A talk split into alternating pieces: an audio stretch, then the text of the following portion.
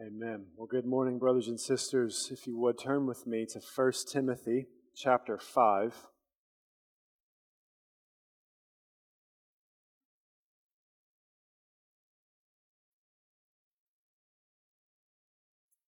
Be back in 1 Timothy chapter 5 this morning. Looking at just two verses, verses 17 and 18. 1 Timothy chapter 5 verse 17, hear the word of the Lord. Let the elders who rule well be considered worthy of double honor, especially those who labor in preaching and teaching. For the scripture says, You shall not muzzle an ox when it treads out the grain, and the laborer deserves his wages. And so, Father, once again, we pray and ask for your help as we think through, Lord, what it means for men to labor in preaching and teaching. Help us to think biblically, to think clearly, and we pray that you would exalt your Son in this time. We pray it in Jesus' name. Amen. Amen. This is our third week in 1 Timothy chapter 5, and we have seen in this chapter uh, Paul's instructions to the church uh, with respect to how members of the church are to interact and relate to one another uh, with regard to differing age, uh, differing gender, and even different marital statuses. And we saw last week uh, that the church is obligated to show honor uh, to widows, those who Paul calls true widows, those who are left all alone, and who have demonstrated exemplary moral character and he says to honor them not only by showing them respect and having a heart posture of honor toward them, but also providing for their physical needs. And in our text this morning, Paul introduces another a group of people to the church to whom they are to show special honor, namely the elders who rule well. And so we are going to spend uh, two weeks in this passage, this section on elders. And next week, Lord willing, I will come back to this uh, text and do a much more thorough teaching on what we might call a biblical eldership. We'll take a much more extensive look at the apostolic framework for how elders and elderships are to be formulated and how pastors are to function in the local church. And when I say eldership, I just simply mean a group or a board or a team of men who have been ordained to the office of overseer and how they function together to lead and rule in their respective local churches who have called them. And when we ask the very important questions, how should a pastoral leadership be developed and structured, and how should it function in the church? 1 Timothy 5 17 to 25 is a watershed text for answering those questions. And so we'll spend a couple of weeks here. Uh, before that, however, John Mark and I thought that it would be profitable to take a week and, and focus on verses 17 and 18 and really hone in on the phrase, especially those who labor in preaching and teaching. And it's clear from verse 17 that among the elders at Ephesus, uh, there were some men who were recognized by the church and by the rest of the elders as having a particular giftedness in ministering the word of God to the flock, especially in public settings. Uh, notice, however, Paul does not say that they are a different class of elders. Right? He goes on to say in verse 17, let the elders who rule well be considered worthy of double honor, especially those who labor in preaching and teaching. Uh, they were elders from among the elders. They were a group from among the group uh, who were marked out as having a peculiar ability and the necessary gifts able to minister the word of God to build up the body of Christ. Uh, they were marked out as having the necessary ability to study, to understand, and to minister the Word of God so that the church would receive the Word of God and be edified and be built up into the head, which is Christ, and to grow in sound doctrine.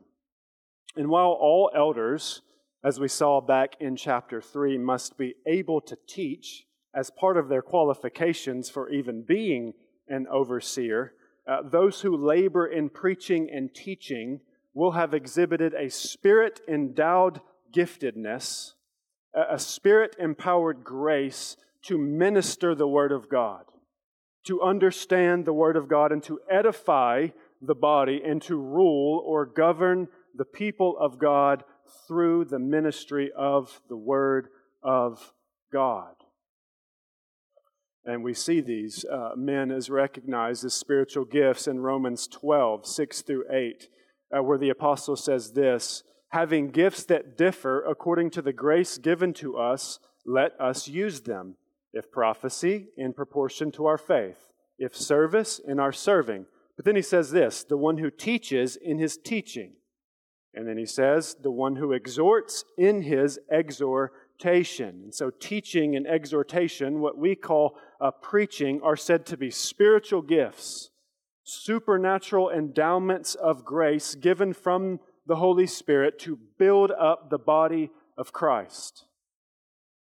And according to Paul, these men are to be considered worthy of financial remuneration. Uh, why? Well, you know, when you think about it, not only because of the position they hold, but because of the time that is required and the kind of lifestyle that is required uh, to labor to be able to put forward the Word of God in an appropriate, biblically healthy way that the church is built up as they hear it. And not only that, but because of the primacy that God has put on the Word of God in the health of the church. These things show us how seriously God takes the handling of His Word, and specifically the public proclamation of the Word of God.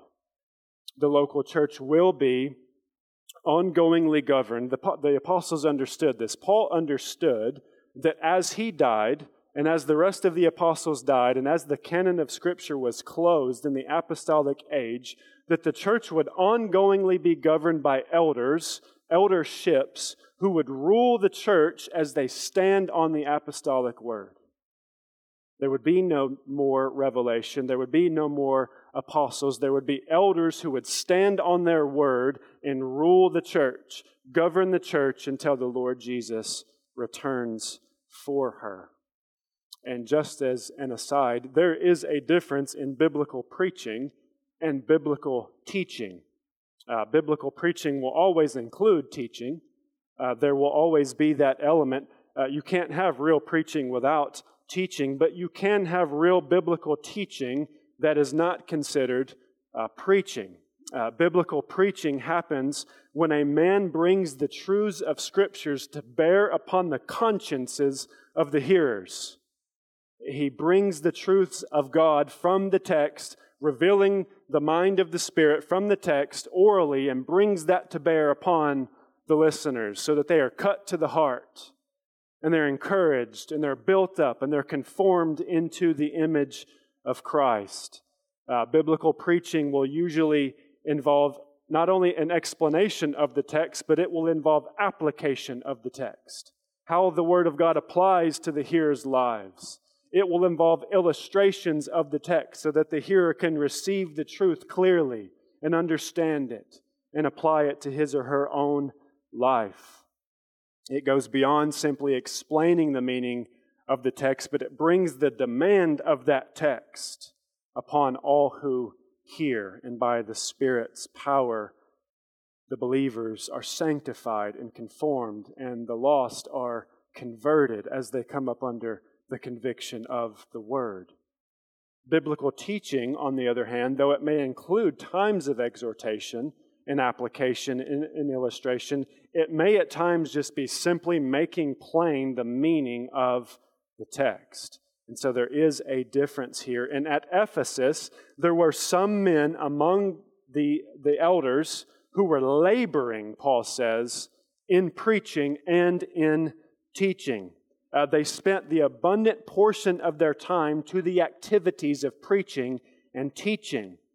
And there were more than one, apparently. He says, those who labor in preaching and teaching. So there were at least two possibly more men who could be categorized as those who labor in preaching and teaching, and therefore they would be worthy of financial compensation.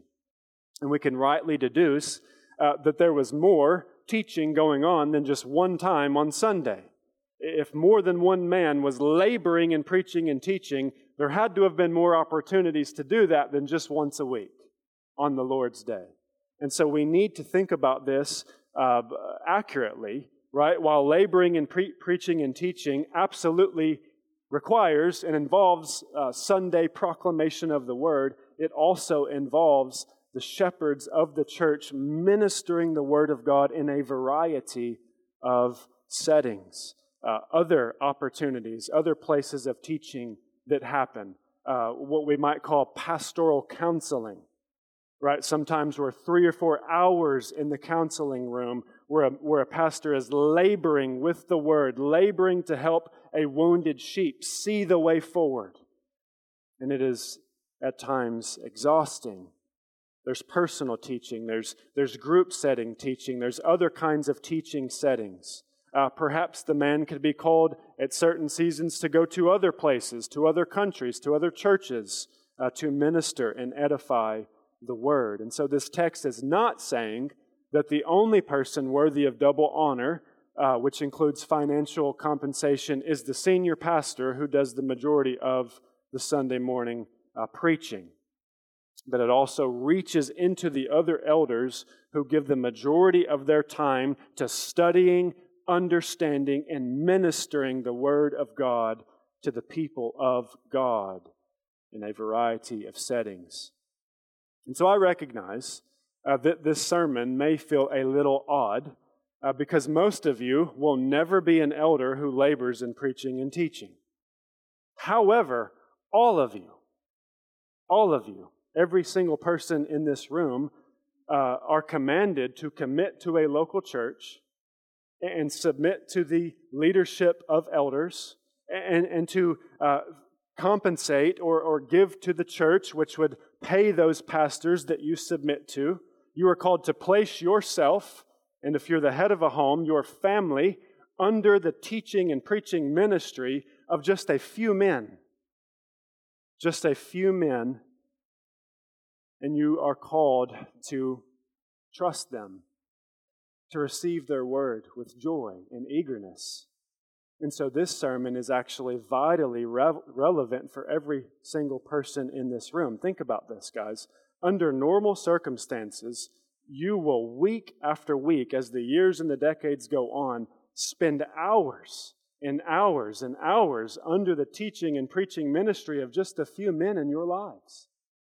Uh, you will bring the, the most difficult situations that come up in your lives to just a few men and receive their pastoral counsel on those situations. You will, you will give of your hard earned money to compensate and support the lives and the families of just a small portion of men over the course of your entire life. This is vitally important for you to think through. Uh, you know, don't you think it's quite important to think through what it means for a man to labor in preaching and teaching. Uh, should you have thought through this so that you have some biblical categories for what your preaching and teaching pastors are supposed to be doing all the time, doing with their week, doing with their jobs? Should you have any convictions over those things? Or do you not care what they do as long as they organize a church service and have a sermon on Sunday morning? Should you have some categories for how they ought to be developing morally, developing theologically, developing spiritually and physically and intellectually, so that you can confidently, as the Bereans did, with joy and with eagerness, receive the preaching of the word. Should you care or have categories about how your pastors actually produce the sermons and the teachings they give you? Or does it not matter? Uh, you know, uh, what, what's considered laboring? Does it matter if they plagiarize? I think most of us would say, yeah, that matters. But what about this one? What if they get sermons from other people with permission. Do you care about that? Is, is, that laboring in teaching and in preaching? What about using artificial intelligence to create their sermons? Is that laboring in preaching and in teaching? What, what, if, what if they just have a base of 25 or 30 sermons that they just kind of repackage and, and change some things, and then every three years just preach the same 25 or 30 sermons? Is that laboring in preaching and in teaching? Or do you want your pastors to bring forth fresh treasure every week from the Word of God to feed you, to give to you? Voddie Baucham has that book, you know, what, what a man must be if he wants to marry my daughter. Uh, and just as it's irresponsible not to have convictions about what a young man must be before we give our daughters to him to marry, it's irresponsible not to have some convictions about what a man must be before we submit ourselves and our families to his preaching and teaching ministry. Week in and week out, year in and year out, decade in and decade out. These things are significant, and we should have thought through them. And so, uh, you know, while a sermon like this feels like it should be maybe delivered at a pastor conference, pastor's conference, I want you to feel the weight of this because I feel the weight of this. I feel the weight of this. And, and, and I can assure you, uh, John Mark and I feel the weight of this. And I, I don't want this to be uh, very personal. I'm going to purposefully not say too many personal things because this isn't about me. It's not about Pastor John Mark. I want our minds on the text. Uh, but I want to say on behalf of both of us that we are very grateful to you, church. Uh, we are grateful for how you care for us. We are grateful for how you allow us to pursue theological education, how you allow us to, to pray, to labor, in, in preaching and teaching to try our best to do what this text says. We are very uh, grateful for that. And so we need to be asking ourselves and asking one another are we worthy of the wage? Are we worthy to receive the wages because we are laboring for this church in preaching and in teaching? And that's what you should be asking of your pastors, whether they are in this church or in any other church that you join for the rest of your lives. Are they laboring to develop morally, physically, spiritually, intellectually, emotionally? Uh, are they keeping a close watch on their lives and on their doctrine? Have you ever thought about that text? We were in it a few weeks ago he goes on to say, uh, and by doing so, you will save both yourself and your hearers. Your hearers. Think about that verse. The, the moral and theological health of the minister is directly related to the moral and theological health and the salvational, the salvific state of the hearers. This is vitally important. This is vitally important. And nearly everything I say this morning, brothers and sisters, will be applicable in principle to every one of you.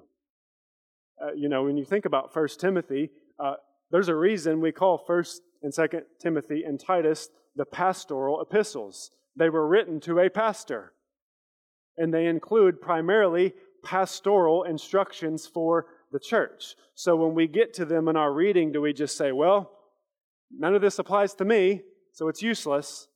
No, of course not. Uh, we apply the Word of God to our lives knowing that it is living and active for all of us. And so I have prayed and asked the Spirit to show you, as I say certain things that may be directly applicable to preaching and teaching ministers, to show you how they apply to your own lives and how you can use them to grow in the Lord. And I trust that He will do that. Uh, with our remaining time, and Pastor John Mark said I had to 2:15, so we've got plenty of time. I want to ask two questions and then answer those two questions. I want to ask what does it mean for a pastor to labor in preaching and in teaching? And then I want to ask how does a pastor who labors in preaching and teaching cultivate the necessary frame for a long standing, biblically effective preaching and teaching ministry? And so the first question what does it mean for a pastor to labor in preaching and teaching? And so, while these gifts of exhortation and, and, teaching are supernatural gifts, they are graces given by the Spirit, however, they must be labored in. They must be cultivated. A man doesn't come pre downloaded with 3,000 sermons to preach for the rest of his life. Uh, he doesn't get converted, and at the moment of conversion, uh, receive a thorough grasp of all the Word of God. He, he, doesn't, he doesn't get saved and then just have the words in his mouth to minister to people and edify them from the moment of conversion as if they're just there. He must labor. He must work to know and to minister the Word of God. He doesn't all of a sudden become an, an expert expositor. This requires cultivation. It requires training. The act of preaching and teaching itself is a work of labor. It's incarnational. There is a real man behind a real pulpit with a real Bible, ministering to real people that have real problems, speaking real applications from the peop- for the people of God. Uh, in the pastoral counseling room, there's a real man behind the desk or sitting on a couch with real hurting sheep possibly weeping with them, listening to them, real trauma, real problems, real sin, ministering the Word of God, helping them to heal and to grow and to repent. Wherever preaching and teaching happens, there is labor happening. And elders who labor in preaching and teaching are going to spend the majority of their times throughout the week with their Bible, ministering to the people of God from the Word. That's what it means. Acts 20 20, Paul says, I did not shrink from declaring to you anything that was profitable and teaching you in public and from house to house. This could involve what we call city groups, community groups, pastoral visits Again, counseling, it could stretch into phone calls. Any time that the man of God is ministering the word of God to the people of God, there's labor happening if it's done rightly. And if a man is to effectively preach the word and effectively teach the word, so that the people of God grow in their knowledge of Christ and grow into the conformity to the commandments of Christ, the labor must happen well before the hour of preaching or teaching uh, the labor must start well before he opens his mouth if he is to have something good to say. So, what goes into a good sermon? You ever thought about this? Not a sermon that you just particularly liked or that you didn't like, uh, but a sermon uh, that is faithful to the text of Scripture, is clear and easily understandable, it is convicting, it stirs up the affections for Christ, it exalts God, it, it, it accomplishes its spirit ordained means. What goes into that? How does a man bring that type of sermon into the pulpit and then minister that to the people of God? Well, I know most of you know this, but I'm going to go ahead and just say it anyway. A whole lot more goes into it than a man walking up the platform and getting behind a pulpit and opening his Bible and just starting to talk. There's labor that goes into preparing the sermon to minister to the people of God. Uh, the sermon preparation process is a process of labor that starts well before the public setting. Uh, flip over, if you would, a page uh, to 2 Timothy 2.15.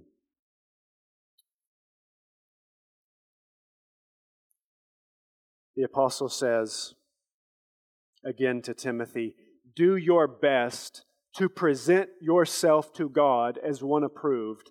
And listen, a worker, a worker who has no need to be ashamed, rightly handling the word of truth. Uh, rightly handling the word of God requires work. Uh, notice the intentionality that Paul calls Timothy to for this cause. Do your best. Other translations say, be diligent. Other translations say, work hard. Uh, there must be an intentional, assertive effort on behalf of the man of God to make sure that he can stand confidently. That what he is saying to you, he can say, Thus says the Lord. So that he avoids error and brings upon him reason to be ashamed because he has mishandled the word of truth. This requires prayerfully laboring over a text, thinking about the grammar and the structure of the text, understanding the text within its larger context, understanding the text in, in, in terms of the scope of the whole. How does this fit in the whole canon? Uh, consulting other commentaries, listening to other sermons, other spirit filled men who have taught and ministered from that text. Speaking of praying over a text, uh, listen to Charles Spurgeon in his lecture on the preacher's private prayer. He says this Texts will often refuse to reveal their treasures till you open them with the key of prayer. How wonderfully were the books open to Daniel when he was in supplication. How much Peter learned on the housetop. The closet is the best study. The commentators are good instructors. But the author himself is far better, and prayer makes a direct appeal to him and enlists him in our cause. It is a great thing to pray oneself into the spirit and marrow of a text. And that's just the beginning. Uh, understanding the spirit intended meaning of the passage is just the beginning of the work. Uh, there's labor in actually creating the sermon to deliver to the people, or the teaching to deliver to the people.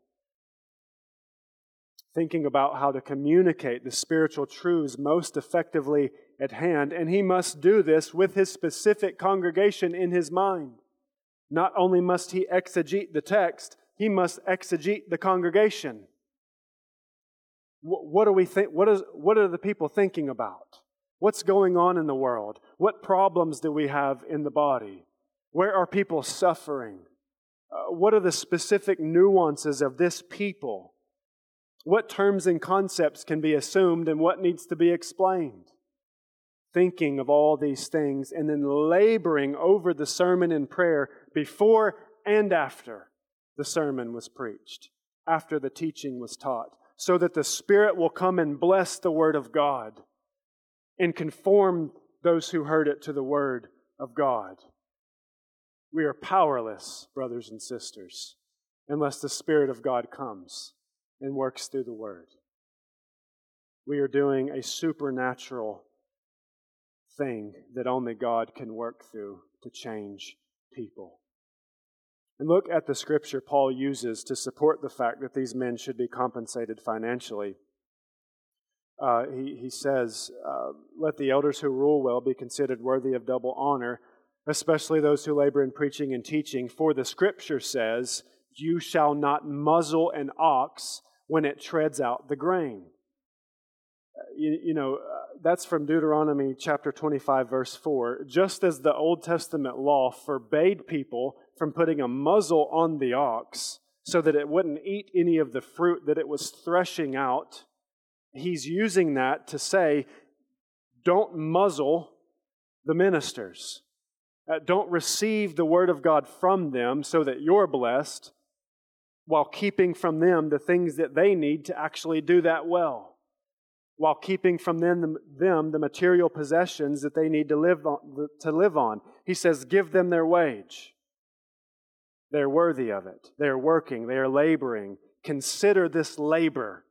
Consider studying the text, preaching the text, ministering the text, ministering the word. Consider that labor and compensate them accordingly. The Puritans would say that a man's sermon preparation starts long before he sits down with a text for the week and begins to prepare the sermon or the teaching. Uh, his sermon teaching or his sermon or teaching preparation involves his regular reading of Scripture so that he's systematically going through the Word of God regularly and knows the whole counsel of God. He's familiar with the stories, with the themes, with the types, with the shadows, with the fulfillments. His general reading in areas such as systematic theology, apologetics, biography, and I think we could go even further and say that the man's whole life is sermon preparation. His whole life, his diet, his sleep, his physical frame, his relationship to his family, his emotional state, all of these things affect the man's ministry and it affects the congregation's receiving of that ministry. All of these things are important. And I'll just say it because many churches don't understand these things, they run their pastors into the ground. And, and, many of them leave the ministry or become disqualified. Men who started well because they get bitter and they get cynical and they get angry because they neglect the things that God has called them to. And one of the reasons why we chose to do a sermon like this is because we think it is very important for the people of God to think biblically about these things. To think biblically about these things. And it's very important for a church to think biblically about compensating its pastors. And when we think biblically about what laboring and preaching and teaching entails, we see that it normally requires the majority of a man's effort and intentionality and time and all that he has, his energy, his effort. Uh, Paul says a laborer is, deserves his wages. Uh, many scholars, and I agree, believe that Paul is quoting from Jesus from Luke 10 when he sends out the 72.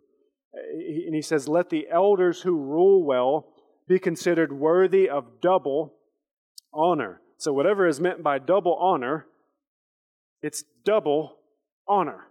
It's more than honor. And it's clear that double honor uh, requires or, or includes um, financial re- remuneration. And it intensifies it even more for those who labor in preaching and teaching. Notice he says, especially. All the elders who rule well are worthy of double honor, but especially those who labor in preaching and teaching. Especially consider those worthy of double honor. And, again, this involves clearly an attitude of honor, a respect, and all of these things, but financial honor as well. And we clearly see that from verse 18. Guys, whether you're here or somewhere else the rest of your lives, you, as the people of God, in your church, you want your primary preaching and teaching pastors to be so unconcerned with money that, that they can give their time, their energy, their effort to laboring in preaching and teaching. That will bless you. That will bless your family. That is God's one of God's means of preserving you to the end. Question number 2. How does a pastor who labors in preaching and teaching cultivate the necessary frame for a long standing, biblically effective preaching and teaching ministry. Notice I said long standing, and I said biblically effective. We got to let the Bible define what a successful and effective ministry is. So, how does a man, what does a man do to cultivate that necessary frame? Have you ever wondered uh, what goes into the pastor's ability to minister the Word of God. Uh, you know, uh, whether from the pulpit or at a city group, or whether you pull him aside at a, in a private conversation and you ask him something that he did not know you were going to ask that's totally off the wall and he's able to give you a sufficient answer. How does he get to that point? How, how does he get to the place to where you can call him on the phone with a problem and he's able to minister to you in that moment from the Word of God? Is it just that he's sharp intellectually? Is it just that he went to seminary once upon a time? What enables a pastor to year in and year out minister the Word of God effectively before the people of God so that they are blessed and sanctified? So that they feel confident that what comes out of his mouth is from the Spirit, from the testimony of the Spirit. Albert Martin says this Effective pastoral preaching will be realized in direct proportion to the health and vigor of the entire redeemed humanity of the preacher. Effective preaching will be realized in direct proportion to the health and vigor of the entire redeemed humanity of the preacher. Not just that the man is smart, Uh, not just that the man received the Master of Divinity years prior and, and took a class in Greek and Hebrew. Not just that the man is even exemplary in his moral character, as important as that is. The pastor must labor to bring his entire redeemed humanity, every facet of his being, into alignment with God's revealed will. And he must do that constantly, daily, over and over, to submit himself and every component of his being to God. Constantly. And we can't be exhaustive here, but I want to highlight a few areas of which the pastor, and I will say again, this will be applicable to all of you in your calling. How does he cultivate an ongoing development if he is going to have that long standing, biblically successful preaching and teaching ministry? Uh, and, and I want to just give us five of these. He must have an ongoing moral cultivation. There must be an ongoing moral cultivation. 1 Timothy 4 7 have nothing to do with irreverent, silly myths. Rather, train yourself for godliness. And then later in 1 Timothy 4:16, keep a close watch on yourself. What could undermine a pastor's ministry more than moral failure? Nothing. Nothing. What brings reproach on the church of Christ more than moral failure and specifically the moral failures of its leaders. What causes confusion and hurt to the people of God more than their pastor that they trusted falling morally? What hinders his preaching more than a moral backsliding where his heart drifts away from God, drifts away from his wife and his children, and drifts toward the things of this world? if the man is going to have a long standing, biblically effective ministry, he must labor to cultivate moral character, spiritual character, godly character. And what are some practical ways he can do this? Well, he must prioritize his private devotion with God. That seems simple, doesn't it?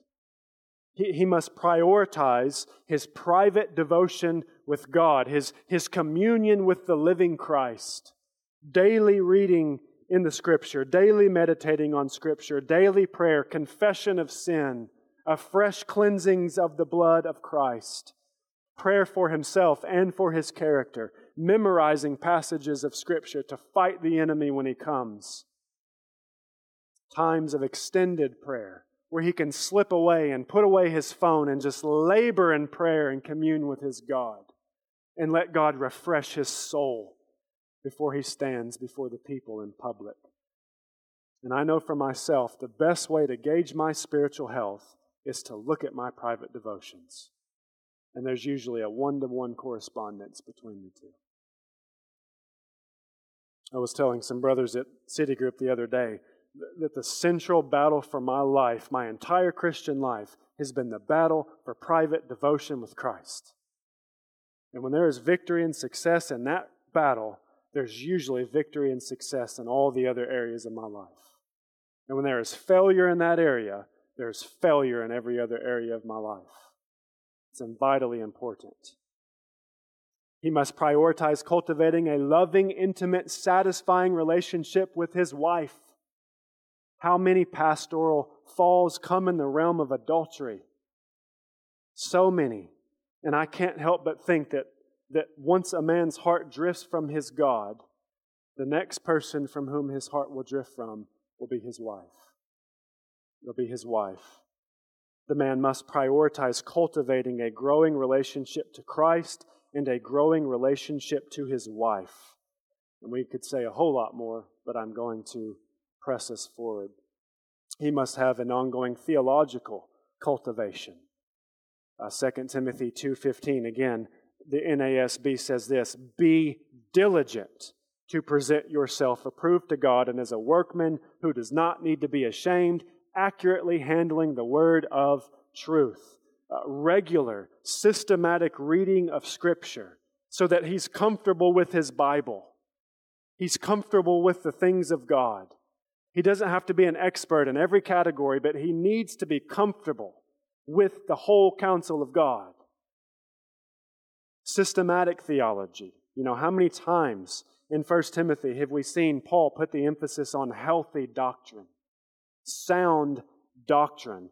Uh, he must labor uh, to, to labor in preaching and teachers, teaching requires laboring to know what the whole Bible teaches about the most important doctrines of God the Trinity, the deity of Christ, the person of Christ, justification, sanctification, the church.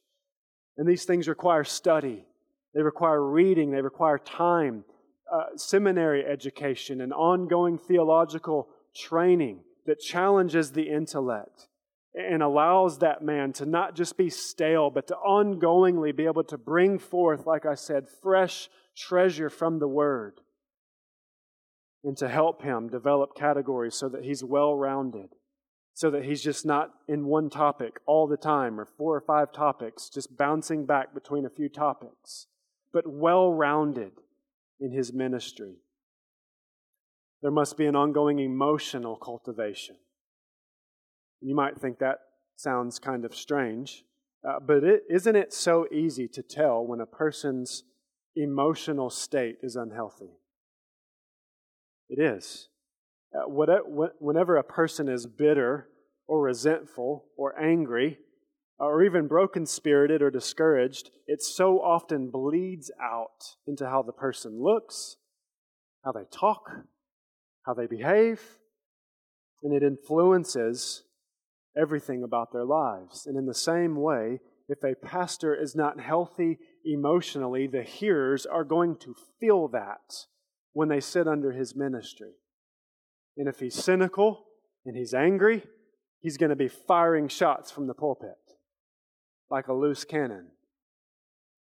If he's broken spirited and discouraged, uh, perhaps he will uh, gravitate toward topics that, that he's going through or minister to his own soul, or perhaps he will be tempted to be overly personal and overly vulnerable from the pulpit in counseling his own heart while he's speaking. Uh, a man must maintain emotional health so that the people of God are not affected by his, his emotional state that is negative. He needs to regularly date his wife. He needs time to put away his work, put away his phone, and play with his children. He needs opportunities for rest and opportunities to enjoy God's gifts. And you know what he needs? He needs genuine friendships within the body of Christ. Genuine friendships where he can receive love from the body of Christ and enjoy profitable conversation with the saints of God. He needs a physical cultivation Number four, he needs an ongoing physical cultivation. You know, when the time has come for preaching and teaching on Sunday morning, uh, perhaps the most important aspect of the man's frame is his physical frame. Uh, there's not a whole lot else he can do when he gets up into the pulpit or gets behind somewhere to teach or gets in a room with someone to counsel them. His physical frame is vital. How can a man preach with vigor and awareness if his stomach is in knots from eating poorly all weekend? How, how can a man uh, bring to bear the truths of God with conviction if he's exhausted from staying up late all week?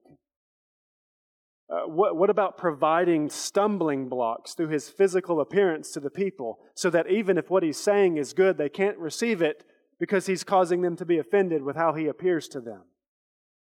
These things are vital. One of the primary ways that a man can cultivate and maintain mental and emotional health is through paying close attention to his diet and to regular physical exercise. Uh, the mental and emotional strains of pastoral ministry, and you make your own application to your calling, will drive the man into depression unless he deals with them biblically and well. And burnout will take place if he does not take great pains to care for his physical state. And, uh, you know, what are the temptations when life gets difficult and we get wore down? The temptation is to sleep later, eat unhealthier, scroll longer, drink more coffee, and gravitate toward unhealth. And that drives us into unhealth, which disqualifies us in many ways from being able to effectively minister to the body of Christ. And I trust you all know what I'm talking about when I say this, but there have been times when I have been clouded mentally or discouraged, you know, emotionally, and you know how you think about the same thing over and over until you bring a headache upon yourself. Some of the best medicine in those moments is just to start running and get a good sweat and allow the body its God given mechanism to release stress and release tension. And when that's over, it's like my whole view of life is colored again. It's vitally important. It's really interesting that Paul tells Timothy later on in this passage, he says, No longer drink only water, but take a little wine for the sake of your stomach and your frequent ailments. And so, possibly, we'll get into this in a couple of weeks, possibly because of Timothy's desire to be pure, we don't know, uh, but it seems that for whatever reason, Timothy was a teetotaler. He was abstaining from alcohol at every level. And Paul is saying, Look, Timothy, you have to be in tip top shape to minister the word of God to the people. Your physical frame cannot be suffering so that the people of God are hindered from your physical suffering. And he says, whatever is necessary, as long as it's responsible from God, take that. Use that to, to help yourself. Be well. Be physically well. If there are responsible medicinal options for you to deal with your frequent ailments, avail yourself of them, not just for your sake, but for their sake, for the people's sake, for the sake of the Word. And what is required if the pastor is going to have this, these cultivations in, in any meaningful way? Well, two things time and discipline. Time is required, and discipline is required. And here is where I think a lot of good men who start well, they start qualified, but they go awry. Uh, because, uh, whether it's because they don't understand these things or they just are simply too lazy and undisciplined to labor at these levels, or whether it's because their church loads them down with a bunch of stuff that God has not called and regulated for them to be doing, so that when they stand before uh, the people of God, uh, it, it is evident that they have not cultivated and not grown in these areas, and their ministry suffers. You know, we say a lot here um, if you're going to pray for your pastors, pray for their godliness. There's another thing I would ask you to pray for pray for our discipline. Godliness, as we saw back in chapter 4, requires discipline. Train yourself, discipline yourself for godliness. Discipline yourself for godliness. And he says to Timothy in chapter 5, verse 15, practice these things. In chapter 4, 15, practice these things, immerse yourself in them. Why? So that all may see your progress. Uh, whatever churches you decide to join in your life, you will be blessed when your preaching and teaching pastors understand the necessity of and have the freedom to immerse themselves. Think about that. Diving into the water immersing themselves in the things of God so that when they stand before you publicly to minister the Word of God, it will be evident to everybody there's progress. God is working through that man. God's power is at work. We, we can receive what He is saying from the mouth of God. Yes, you test it. No, you don't just receive everything as if Jesus were here speaking to you. That's not what we're saying. But it's evident because He's immersed Himself in the things of God with His time that progress is so, so normal, so, so obvious to everyone that you grow in confidence and you receive the ministry of the Word of God and you recognize that it is God's one of God's primary ways of saving your soul. Amen. And so just to conclude, Christ has given men to the church as gifts for the building up of the body of Christ. But let me say it very clearly, as if any of you didn't know these men are not perfect. And if they stand before you long enough, you will notice their flaws and you will notice their defects.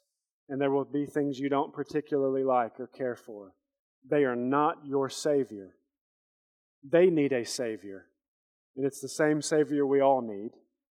And Peter calls him the chief shepherd, the true pastor of the church, the Lord Jesus Christ. And so I would encourage you, brothers and sisters, as you pray for your teaching and preaching pastors, as you submit to their leadership, as you receive the word and, and are growing in confidence in their ministry, look to Christ alone for salvation. Look to Christ alone for the supply of the Spirit that you need to change. And if you do that, you will grow and you will be persevered to heaven. So let me transition us to the table with those thoughts. Uh, this table is for the people of God, those who have received Christ by faith and turned from their sins and put their hope and trust in Him. And it is for those who have uh, been buried with Christ in baptism and raised up again for the newness of life. And so, if you've put your hope and trust in Christ and you've been baptized, uh, we would love for you to come and take of the supper with us. And if not, uh, please contemplate these things that I have talked about today. There also are some prayers in your bulletin you can pray. Brothers and sisters, take a few moments there uh, to look beyond your under shepherds and to look to Jesus Christ, uh, commune with Him, talk to Him, confess sin to Him if you need to. And when you are ready, redder, uh, sorry, ready, come up to the, the table and receive the elements, and we'll take it together. Amen. Let's pray. Oh, gracious Father, uh, we just tremble.